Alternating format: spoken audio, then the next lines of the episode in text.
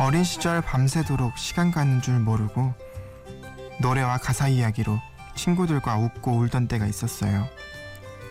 지금 생각해보면 아무것도 없는 텅 빈 방에 멋진 계획도 없었지만 무슨 노래를 들어도 다 내 얘기 같던 그때. 그때로 다시 돌아갈 수나 있다면 뭐라도 할 수 있겠다는 생각을 가끔 해봅니다. 심야 라디오 DJ를 부탁해 오늘 DJ를 부탁받은 저는 빌리 어쿠스티입니다.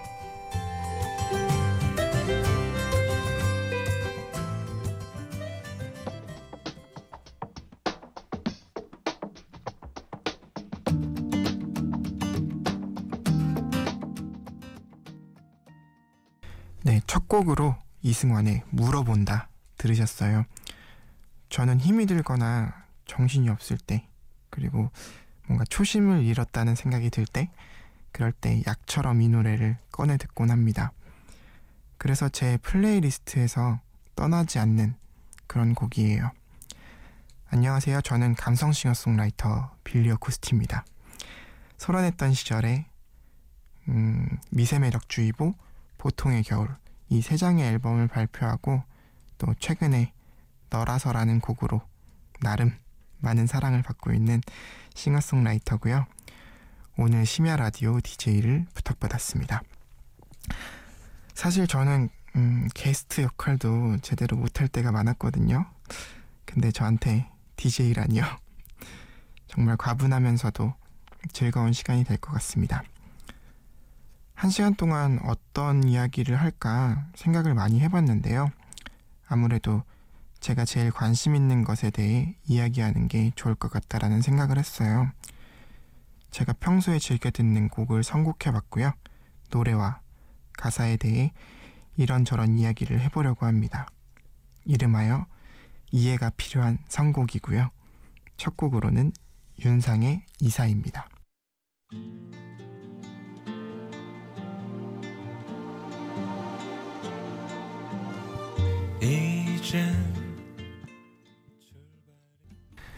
최근에 영국의 조사에 의하면요. 어린 시절에 이사를 많이 다닐수록 스트레스 지수가 높아지고 성격이 내성적으로 변하는 것을 발견했다고 하는데요. 환경의 변화 때문에 그런 일이 생겼다고 합니다. 이런 조사 결과를 윤상님과 그리고 늘 그의 음악에서 가사를 써주고 계시는 박창학님께서는 알고 계셨을까요? 15년 전에 음, 이 치명적인 스트레스인 이사를 어쩌면 더욱더 해로울 수 있는 이별에 빗대어 가사를 만들어 주셨어요. 아, 벌써 이 노래가 나온 지 15년이나 지났네요. 어린 시절에 정말 자주 듣던 노래인데요. 이 곡을 처음 들었을 때 윤상님의 담담한 말투에 보사노바 리듬, 멋진 연주들에 감동하면서 들었었는데 들으면 들을수록 가사의 디테일이 들리기 시작하더라고요. 저는 아마 이때쯤 시작된 것 같아요. 무슨 노래를 들어도 다 내 노래 같고 가사 속에 빠져서 그 곡의 배경과 가사 속 주인공의 마음이 어떤 마음이었을지 상상해보곤 했는데요. 혹시 저만 그랬나요? 아니길 바라는 마음이 참 큽니다. 특히 가사 속에 움켜진 손에는 어느샌가 따뜻해진 열쇠, 그게 다였는데 라는 가사가 나오는데요. 저는 이 부분이 가장 슬프게 느껴졌어요.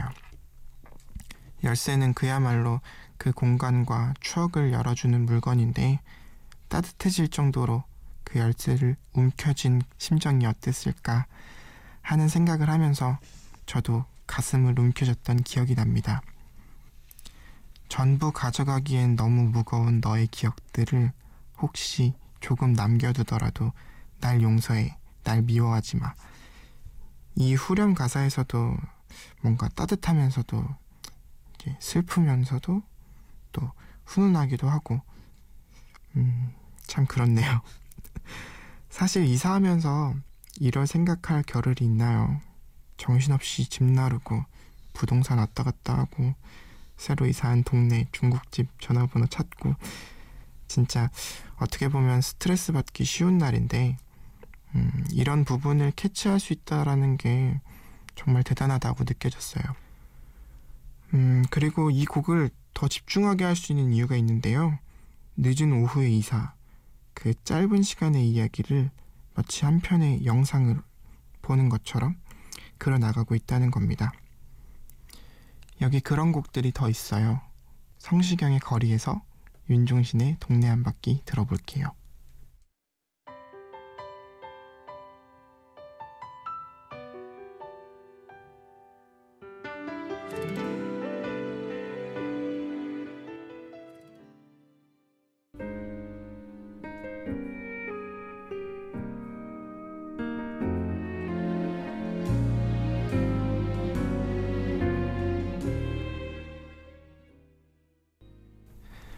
성시경의 거리에서 윤종신의 동네 한 바퀴 들으셨습니다.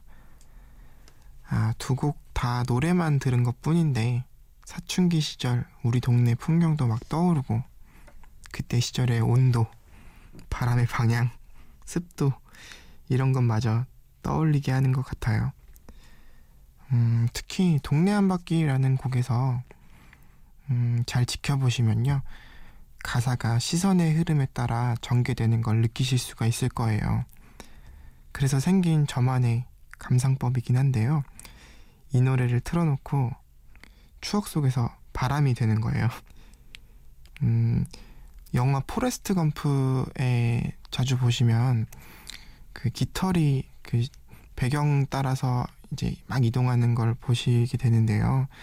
그런 것처럼 음, 추억 속으로 들어가서 익숙한 풍경 속의 거리부터 또 하늘까지 자유롭게 추억 속 동네 한 바퀴 여행을 즐길 수 있는 그런 곡이라고 생각합니다. 너무 멀리 갔나요? 괜찮아요. 뭐 이해가 필요한 선곡이니까요. 어, 눈치를 채셨겠지만 음, 이 두 곡의 작곡과 작사는 윤종신 님입니다. 예능과 방송 활동으로 굉장히 유쾌한 모습을 많이 보여주고 계시지만 제 생각에는 음, 우리나라 최고 감성 싱어송라이터 중 한 분이라고 생각합니다. 90년대부터 2000년대에는 사실 이상적인 사랑이나 뭔가 불멸의 사랑, 음, 극단적인 설정의 발라드가 굉장히 많았던 것 같아요. 사랑하는 이의 죽음이라든지 이별이 갈라놓을 수 없는 영원한 사랑을 그린다든지 말이에요. 2000년 조성모 씨가 아시나요라는 곡 뮤비에서 음, 베트남 전쟁을 배경으로 열연을 펼치고 계실 때 윤종신 선배님은 애니라는 노래, 노래에서 이렇게 외치십니다. 야 이 바보야 난 널 사랑하고 있어. 당시에는 약간 직설적이고 현실적이어서 가끔은 찌질해 보일 수 있는 탓에 저는 약간 멀리했지만 음, 종신 선배님 곡은 시간이 지나도 하나도 어색하지 않더라고요. 예전부터 지금까지 진짜 우리의 이야기를 하고 계셨구나 하면서 지금도 즐겨 듣고 있습니다. 이 곡 외에도 너에게 간다, 김현우의 이별 택시, 박정현의 전야제 등등 많은 곡에서 독특한 관점에서의 이별 혹은 사랑을 보여주셨죠. 지금 들으실 이 곡 역시 배경 묘사나 음, 감정 표현이 정말 잘 되어 있는 곡이에요. 이적 선배님의 빨래라는 곡인데요. 이적 선배님의 담담한 창법을 느낄 수 있는 곡입니다. 들어보시죠. 빨래를 해야겠어요. 오후엔 비가 올까요? 이적의 빨래 들으셨습니다. 늦은 새벽에 너무 슬픈 노래만 틀고 있나요? 저도 어쩔 수 없네요. 감성 싱어송라이터의 선곡이니까요. 음, 이 곡은 이별 후의 감정, 특히 개인적인 공간에서 누구나 한 번쯤 갖게 되는 그리움과 외로움을 잘 표현한 것 같습니다. 이적의 빨래를 선곡한 이유 중 하나는 음, 노래를 시작하는 피아노 연주예요. 이 노래는 전주도 없이 엉켜버린 듯한 불안한 감정의 연주로 노래가 시작되는데요. 이 피아노 연주가 들려주는 화성은 원래는 곡 중간에 긴장을 만들어주는 용도로 사용되는 화성이죠. 음, 그리고 이어지는 담담한 어조의 빨리 이야기는 불안한 화성과는 상반되는 일상의 이야기지만 메시지와 화성의 적절한 대비로 어느새 마음 한구석에 애잔함이 느껴집니다. 결국 격렬하게 마음을 쏟아내고 다시 빨래 이야기로 돌아와요. 그래서 더욱 여운이 남는 곡인 것 같습니다. 저에게도 가장 선명했던 이별의 순간이 있었어요. 음, 안타깝게 군대 휴가 때 일인데요. 보통 이별을 하고 군대에 내로 복귀하면 관심병사라고 해서 뭔가 선임들과 음, 상관들의 관심이 집중됩니다. 그래서 엄청난 양의 상담과 엄청난 양의 관심을 받기 시작하는데요. 음, 그때 상담을 통해서 제일 하고 싶은 게 뭐냐는 질문에 저는 혼자 있고 싶다고 말해서 무리를 일으켰는데요. 어, 다행히 저희가 군악대라서 피아노 앞에서 혼자 있을 시간을 주셨어요. 음, 잘 치지도 못하는 피아노로 이별의 순간을 기록하고 음, 불, 불침번을 서면서 적어본 가사가 빌리 어쿠스티의 시작이었습니다. 그 노래 들려드릴게요. 빌리 어쿠스티의 한참을 말없이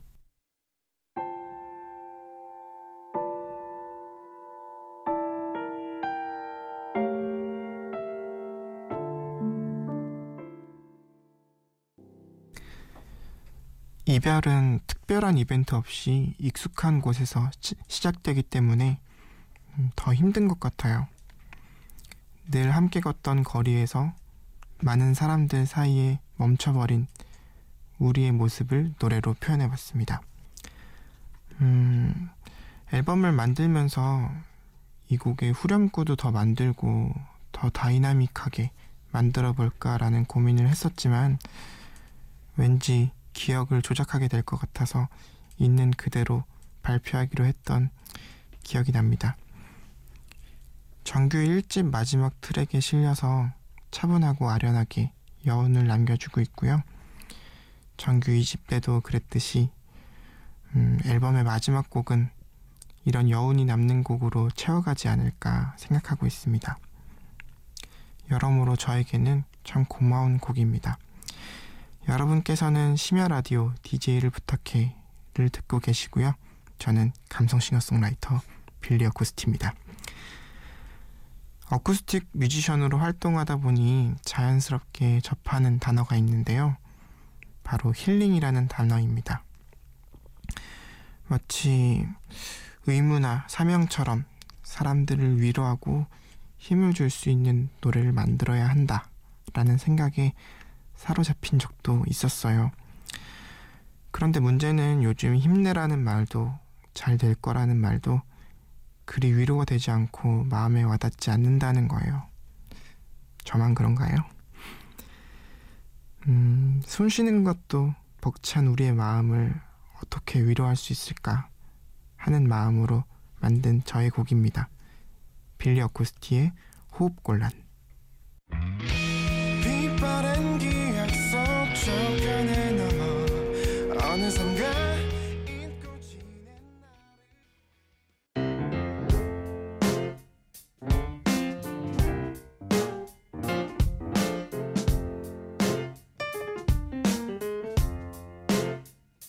어느 날 문득 따뜻한 바람이 네가 보낸 걸까?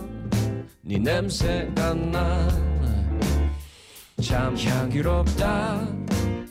참 오랜만이다. 보고 싶다. DJ를 부탁해. 여러분께서는 심야 라디오 DJ를 부탁해 를 듣고 계시고요. 저는 감성 싱어송라이터 빌리 어쿠스티입니다. 음, 음악을 하면서 가장 힘든 것 중 하나는 이름을 정하는 것인데요. 음, 빌리 어쿠스티라는 이름도 그렇고 앨범 타이틀, 공연 타이틀 음, 좋은 이름을 정하는 게 쉽지만 않더라고요. 음, 저도 공연 타이틀에 대해서 좀 욕심이 있어요. 제 브랜드를 갖는 그런 공연 갖고 싶긴 한데 타이틀을 못 정해서 아직 못 갖고 있습니다. 빠른 시일 내에 좋은 타이틀을 정해보고 싶습니다. 음, 노래 제목도 굉장히 어려운데요. 그래서 제 노래 제목의 대부분은 가사의 한 부분인 경우가 많아요. 그러다 보니까 문장형으로 조금 제목이 길어질 때가 많은데요. 안 되겠다 말해주면 안 되나요? 뭐라고 말을 해봐요. 뻔한 사람과 뻔한 이야기처럼요. 다음에 발표할 곡 첫 소절이 웃자고 한 얘기는 아니었는데 네가 웃어버리는 바람에라서 벌써부터 고민을 하고 있습니다. 그 외에도 뭐 떠나는 뒷모습이 미워 보이지 않아요 라는 곡도 있고요. 자꾸 제목이 길어져서 좀 고민을 많이 하고 있어요. 네, 저는 싱어송라이터 빌리 어쿠스티입니다. 빌리 어쿠스티가 무슨 뜻이냐, 뭐, 이런 질문을 많이 받아요. 음, 빌리 어쿠스티라는 이름의 뜻은요, 일단, Because I Love You의 약자 빌리와 음, 어쿠스틱의 애칭, 어쿠스티가 함께 만들어진 거예요. 일단은 제가 하는 음악에 있어서 좀 소신이 있는, 음, 제 마음을 담은 그런 이름을 만들고 싶다라는 생각을 했는데요. 음, 제가 열심히 음악하는 것도 그리고 모두 열심히 일하시는 것들, 뭐 우리가 싸우는 것들, 그것들이 어떻게 보면 다 사랑 때문일 수도 있겠다라는 생각을 했어요. 반대로 얘기하면 외롭지 않기 위해서 열심히 일하고 싸우고 공부하고 노력하고 있는지도 모르겠다라는 생각을 했는데요. 음, 그런 생각을 담아서 총체적인 그런 이름을 한번 만들어 봤더니 빌리 어쿠스티가 되어 있더라고요. 네, 사랑 이야기만큼 많은 노래가 이별 이야기인데요. 음, 이별을 견뎌내는 방법도 사람마다 다른 것 같아요. 보란 듯이 아무렇지도 않다는 듯 지내는 방법, 혼자 있는 시간을 활용하는 방법, 그리고 나답지도 않은 모습으로 정말 나다운 게 뭔데 하면서 버텨나가는 방법. 이별을 대하는 두 가지의 이야기를 듣겠습니다. 토이의 거짓말 같은 시간, 롤러코스터의 라트진.